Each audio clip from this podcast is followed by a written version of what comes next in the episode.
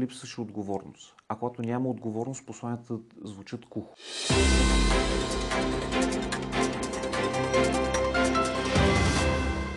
Днес избираме лидерите, които да ни преведат през поредицата от кризи и запазят от войната до нас.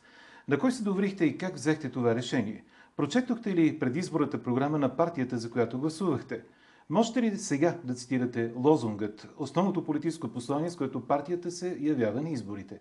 Вие сте директно в новините, политическия подкаст на Дирбеге. Здравейте, аз съм Стефан Кунчев. В днешното изборно студио ви срещам с избрани хора. По темата за политическите послания тук е Любомир Аламанов, комуникационен експерт. Здравейте, господин Аламанов. Здравейте. В подкаст новините, които Дирбеге продуцира, наскоро попитахме слушателите, обръщат ни внимание на предизборните обещания на партиите. Знаете ли, че близо 85% отговорих отрицателно? С какво според вас партиите днес привличат гласоподаватели? Напълно ги разбирам гласоподавателите, защото обръщат внимание какво им казват партиите, ако партиите след това не си спазват думата. А, за съжаление, политическата класа доведе хората до тотално нежелание да се занимават с политика в положителни смисъл на думата, т.е. да обръщат внимание какво правят власт имащите, какво им говорят, какво им обещават. А, и не знам дали това, между другото, е целенасочено или не, защото от някаква гледна точка може да се погледне, че партиите го правят целенасочено, за да отвратят хората, хората да не гласуват и съответно само партийните активи, които гласуват а, нали, фенски, да определят управлението и бъдещето на страната. Но докато няма отговорност за лъжите и за празните обещания, така ще бъде. Хората за какво да си губят времето и да четат нещо, което няма да има никакъв смисъл след един-два дена. Инфлация, енергийна криза, война до нас. И въпреки това пак не видяхме лидерски дебати в предизборната кампания. Каква е причината според вас? Дебатите загинаха като комуникационен инструмент с появяването на концепцията за спасител. Спасител? Спасител. А, спасител... Но той спасителя не става ли ясен точно във време на ни такива дебати? Не. Спасителят той е с ранг на Бог. Спасителят просто се спуска, спасява и продължава мъдро да управлява хората, да ги гали по главата и изобщо да се държи като Бог. Добре, да обясним концепцията за Спасителя. Каква е тя според вас? Спасителят е а, индивид, който има почти магически божествени свойства, или поне така си мислят хората, който само с появата си и штракване на пръст решава половината проблеми, с штракване на друг пръст решава другата половина проблеми, който ще се погрижи за хората, който ще им даде много пари, много богатство, който ще ни направи богати. И защото концепцията на стадото и овчаря. Това е горе-долу идеята за Спасителя. За съжаление, много хора не разбират, че тази концепция, тя е началото на концепцията за диктатор, защото когато един човек дойде с ранга е на Бог, на Бог който да? когато един човек дойде с ранга на Бог, той след това няма никаква причина да остави властта. Той няма причина да дава отчет. Спасителя не дава отчети. Спасителя не дебатира. Спасителят не търпи критики. Спасителят не търпи второ мнение. А, спасителят не, не търпи альтернатива в вижданията. Спасителят не търпи други около него. Той е сам и единствен, той разрушава институциите, той решава всичко, като дигне един телефон и се обади на някой. Това е Спасителя. И затова как така някакъв Спасител ще се принизи да говори с обикновени хора. Пък камо ли да му задават въпроси. Представете ли си? Спасител... Но, но вижте, това не са обикновени хора, както ние много добре знаем в смисъл, който говорим. Това са лидерите на конкурентните партии. Не, няма не е ли това ролята не. и място, където този, па макар и спасител, да покаже, че неговата позиция дори и на такъв е по-добра, отколкото на конкурента? Не, не. Спасителят, той няма конкуренти. Той е спасител. Той спасява и конкурентите си, даже защото е благосклонен. Той е мъдър, благосклонно гледа над конкурентите, които само се опитват да станат спасители, но те не могат, защото са хора и ги спасява и тях. Аз извинявам, че така малко анекдок... анекдоктик... А, ане... Денят е такъв, да, разбира. Да, а, като анекдот го, го разказвам, но за съжаление в част от а, главите на хората тази концепция стои. Концепцията, с която Путин завладя съзнанието на голяма част от руснаците е абсолютно същата. Концепцията, с която на времето Хитлер и Сталин са наложили своя диктат е горе-долу същата. Концепцията, с която феодалните владетели или римските императори са завладявали а, умовете на хората е същата. Това е началото на една пропаганда, която след това идва с а, репресивни органи и а, смазва всякаква съпротива. Логиката е много хубава, която правите и много така ясна, но в крайна сметка за обществата, за които току-що напомнихте, тогава все пак хората, които са били подвластни, не са имали съответния ценз, статус. Не са били така просветени, както хората днес. Едва ли днес някой може да се подведе по такава идея? Как става това тогава нещо? Напротив, адски много хора се подвеждат. Дойде един спасител и каза, аз ще ви оправя за 800 дни. Това му беше единствената фраза и получи почти 50% от вота на българите. Там само заради някакви машинации, не знам дали си спомняте, с едни други партии, които много приличиха на името на неговата партия, той не взе пълно мнозинство преди 21 години. Това беше първата концепция за Спасител, който идва и казва само тази фраза. Аз ще ви оправя за 800 дни. И от тогава насам много хора се опитват да станат такъв тип спасители, които казват, аз ще ви оправя, вие там тихо трайте. А, това е разликата и за това огромна част от пропутинските, от крайно десните, от всякакви други а, формации, хора, идеологии, те толкова много мразят либералната демокрация. Защото в либералната демокрация там няма спасители. Там има граждани, които са свободна воля и по всяко време могат да отидат и да свалят някой, например, като оранжев психопат в Штатите, който също си мислише, че е спасител и тръгна да лъже хората на едро. Но това в, нормалните, в нормалния свят е много трудно.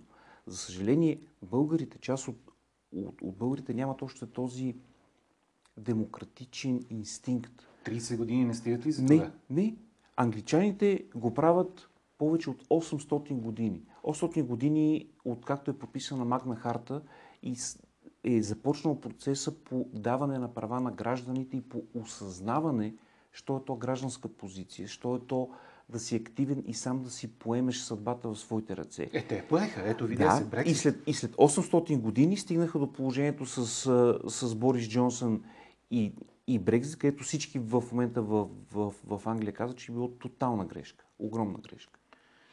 Добре, и все пак, при нас има теми, които някак с магическа пръчка не могат да се решат, дори и с позицията на спасител, като например намаляването на потреблението на електроенергия и газ в целия блок. Това, което поиска шефката на Европейската комисия Урсула фон дер наскоро, за сега това все още е доброволно, но успяха ли според вас кандидатите за народни представители да обяснят на избирателите как възнамеряват да изпълнят това? Според мен не. А, според мен никой тук не тръгна по тази линия. Значи това е линията... Защото спасение, защото спасение от това искане и очакване за сега доброволно няма да има. Това е линията на, на Чърчил, който още през Втората световна война, в неговата известна а, реч, той се обръща към а, англичаните и, и косвено към хората от целия свят и им казва, виж сега, света няма да е лесен. Ще има много под кръв а, да се лее, докато се справиме с тази заплаха. Нашите политици, тъй като искат да вземат отчаяно всеки глас, те не казват на хората, ще бъде много трудно. И ние всички трябва да се подготвим за тази трудност. Не, те им казват, гласувайте за мен, аз ще ви намеря някакво решение. И това вече е проблем, защото от тук вече тръгва лъжата. Значи, имаме един неоспорим факт. Има един диктатор, който не е много ясно все още дали е съвсем луд или не е луд, но който заплашва и държи в а, а, а, под а, политическа и ядрена заплаха целия свят. Това на нормален език се казва политически тероризъм.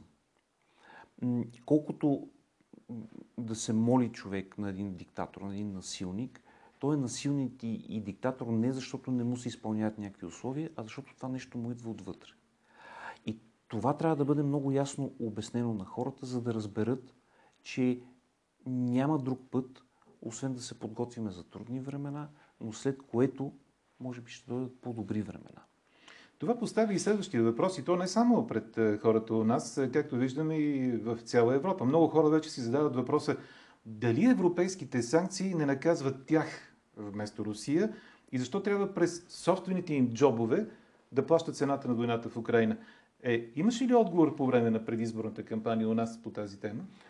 В България не видях такъв отговор. Даже напротив, част от политическите сили се опитаха да го използват за антиевропейска риторика, което беше много тъжно, за да се опитат допълнително да оплашат хората, че заради 5 стотинки повече или по-малко или много повече, а, ние трябва да приемем някакви други условия. За съжаление, политическата комуникация стигна до, до своето дъно и в амалгамата от лъжи, честно казано, глупости, които политиците изговарят, не се разбират основни неща. Основните неща, базата на която трябва да се стъпи, тя е каква държава искаме да бъдем. Искаме да бъдем свободна демократична държава, където всеки си определя живота, всеки може да има правата на, на граждани на света, или искаме да бъдем васал на един диктатор. А мислите ли, че това е поставено под въпрос днес? Като обсъждане въобще? Или по време на кампания? Не знам дали спомняте по едно време август месец в началото на служебния кабинет, когато се опитвах адски много да оплашат хората, имаше една вълна от всякакви говорители, от уж независими анализатори, от а, лидери на бизнес организации, даже от синдикални лидери, които излизаха и през два часа а, крещяха в истерия, ако сега не сключиме договорка с Газпром, край, всичко загива, ще умреме, ще загинеме, земята ще се разпадне, слънцето ще угасне и така нататък. И една-две седмици по-късно се оказа, че това не е така. Има газ, съвсем не е най-високата цена тук, както се опитаха да ни обяснат. Можем да се справим без Газпром. И всичко това, което го говориха, не е вярно. Тоест, а, първата стъпка може би трябва да бъде да се разсее мъглата. Все още политическата класа и нейните присъдружни а, клакьори се опитват да направят мъгла, в която някой да, да, да извлече полза. Това е, това е страшното. Сега, като заговорихме и за войната, Русия проведе референдум за присъединяване на области от Украина и заплаши, че ще използва ядрено оръжие по своя преценка. Стана ли ясно по време, според вас, на предизборната кампания, коя партия у нас, каква позиция заема по тази тема? Категорични позиции станаха ли ясни при всичките партии? Доста политически субекти показаха много ясно своята любов, привързаност към, към Русия. Имаше даже грозни моменти, като а, те подкрепят, а, те твърдят, че са патриотични, но подкрепят кремълския диктатор, който налагаше и налага забрани да се говори български язик в Украина. Т.е. той разбива българската общност там. А, но тях това явно не ги интересува. Друг интересен елемент беше, че се появиха адски много патриотични партии с един и същи уклон, който целеше един и същи електорат. Очевидно той не може да отхапе повече от този електорат, но поради особеностите на изборния закон, изборния кодекс, който се прие миналата година под давление на ИТАНА, а, всяка една от тези партии получи пакет време в националните медии, в, в, в БНТ и БНР. При което се появиха изумително количество партии, които говориха едно и също нещо и започна да се създава впечатление, все едно огромна част от политическата класа е много пропутински настроен, което си е ужасяваща манипулация. Сега, с какво ще запомните вие, като комуникационен експерт, току-що от миналата предизборна кампания, с оглед на особености, които посочихте току-що? Едно от, един от факторите, които ще запомня, със сигурност е липсата на поемане на отговорност. Нито една от, особено от старите партии, поемане на отговорност за не какво? Се, не пое отговорност и не се извини за неизпълните обещания, за нереализираните възможности, за лъжите, които е казал. За неизпълните обещания обаче с какъв времеви период назад визуализирате това? Едната, едната от партиите имаше 15 години. Само за нея ли става дума в момента, че тя трябваше да носи отговорност или и за други, например? Или вие говорите по принцип всяка партия да носи отговорност за обещанията, които даже, е поела на предизборните даже, кампании? Даже една, една друга партия, с чийто мандат а, а, управляваха няколко месеца, даже тя трябваше да каже за тези няколко месеца какво можеше да, да направи повече. А, но като сложиме на, на везната 4-5 месеца или 15 години, разбирате къде е, къде е разликата. Това е, това е основното. Защо вече не виждаме митинги с политически речи, знамена и скандирания по площадите? Защото партийните активи намаляха, както се казва, твърдите ядрата се смалиха а, и вече сме в нов, в нов свят, вече не сме 90-те години. И новия свят предполага какво? Новия свят от, от една страна хората са малко разочаровани. От друга страна, а, част от а, хората заминаха по други държави. Предимно... Но нали и там могат да гласуват днес също? Това защо не го правят една много дълга тема. Защо стоят в страни от западна демокрация, но гласуват за партии, които са против западната демокрация, също интересен психологически феномен. Може би трябва да питаме специалисти по темата. А, но, но другото, което е, хората се промениха. Митингите, впрочем, не бяха ли място, където хората си и преброяваха съответните фенове на дадената партия? Не се ли нахъсваха, надъхваха така? Не, ви, не мислите ли, че дори по времето на митингите сякаш и избирателната активност беше по-висока? Да, но много от, много от партиите, които правиха огромни митинги, излугаха хората. Една, една от партиите, която преди 25 години беше носител на новото, на промяната, на, западната либерална демокрация в момента е крайно консервативна, дясна и против Истанбулската конвенция, което е странно. Една друга партия, която се позиционираше като лява, напредничава, нали, свобода, равенство, братство и така нататък, в момента е дясно консервативна, християнска, аз не знам каква пропутинска секта. Нали, когато партиите лъжат избирателите, кой избирател да отиде да ги подкрепя? Само много тесните партийни активи останаха верни фенове. Но второто, което и то е много по-важно, социалните мрежи. Социалните мрежи дадаха възможност за такъв тип а, събиране на хората, обмяна на мисли, на идеи, за съжаление на лъжи и манипулации. Но това пък от друга страна не подсилва ли ехо ефекта в политическото говорене? Защото това е говорене на една конкретна, тясна партийна, например, фенска маса и нищо повече. Как тогава се печелят зависи, а, още последователи? Много зависи от това как се използва този инструмент. Социалните мрежи, като всеки друг инструмент, даже като това интервю, което правим в момента, то е само инструмент. Той, той зависи адски много от това как хората го използват. А, любими пример с, а, микроскопа. Един човек може с микроскоп да направи откритие и да спаси хиляда живота друг човек ще го използва за чук да си чупи орехи, да, е орехи. Нали? така че много, много зависи от това. Ако някой си използва а, со, социалните мрежи за да лъже, например, като Тръмп, социалните мрежи рано или късно го изхвърлят. Ако използва за пропаганда като Путин, социалните мрежи рано или късно блокират всичките акаунти и така нататък. Ако се използва просто да се пускат снимки с гушнати хора по някакви села и паланки, хубаво, но това, освен партийния актив, никой не го, не го топли. Така че, отново, това е инструмент, който изумително а, зависи от хората, които го използват. Но тук е нещо много важно. Да. Този инструмент промени масовата публика, промени всички нас. Той направи хората много по-търсещи, много по-искащи.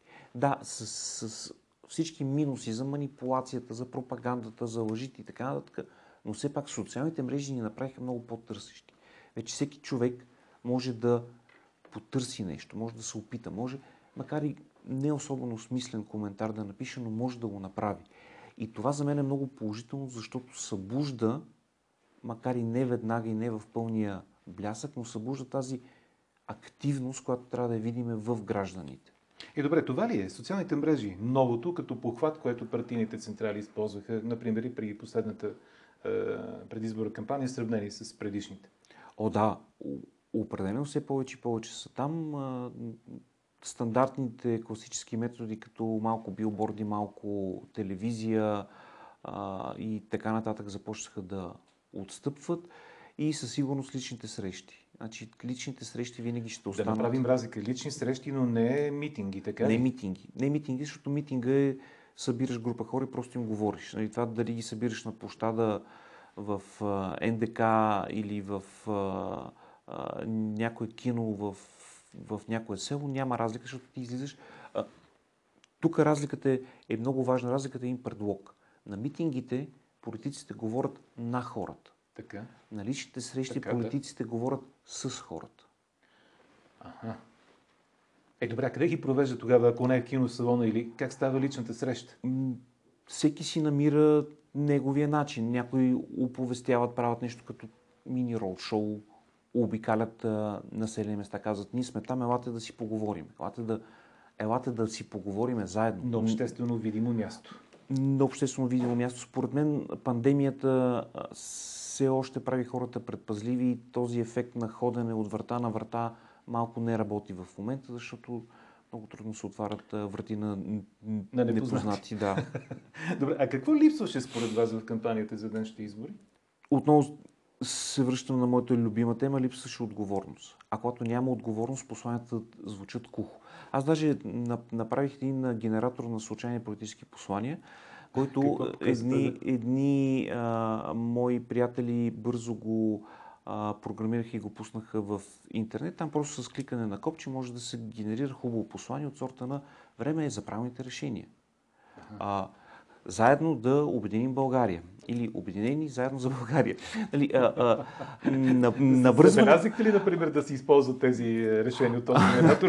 а, навръзването на случайна конкатенация от някакви думички, тя не дава нищо, ако политиците не го изпълнят с смисъл. А смисъл е, когато се поема отговорност за тези предложения. А, много смешно звучи, когато 15 години една политическа сила не е направила и една детска болница, а когато е съсипала фонда за лечение на деца и когато няма никаква реформа в здравеопазването, да излезе и да каже, аз ще ви направя не една, а четири болници. И що 4? Що не 14? Що не 400? Или 4000? Нали, Все тая. Хвърляне на някакви думи във въздуха, които увисват. Благодаря ви за този разговор, господин Алманов. Това беше всичко по темата за политическите послания в изборното ни студио.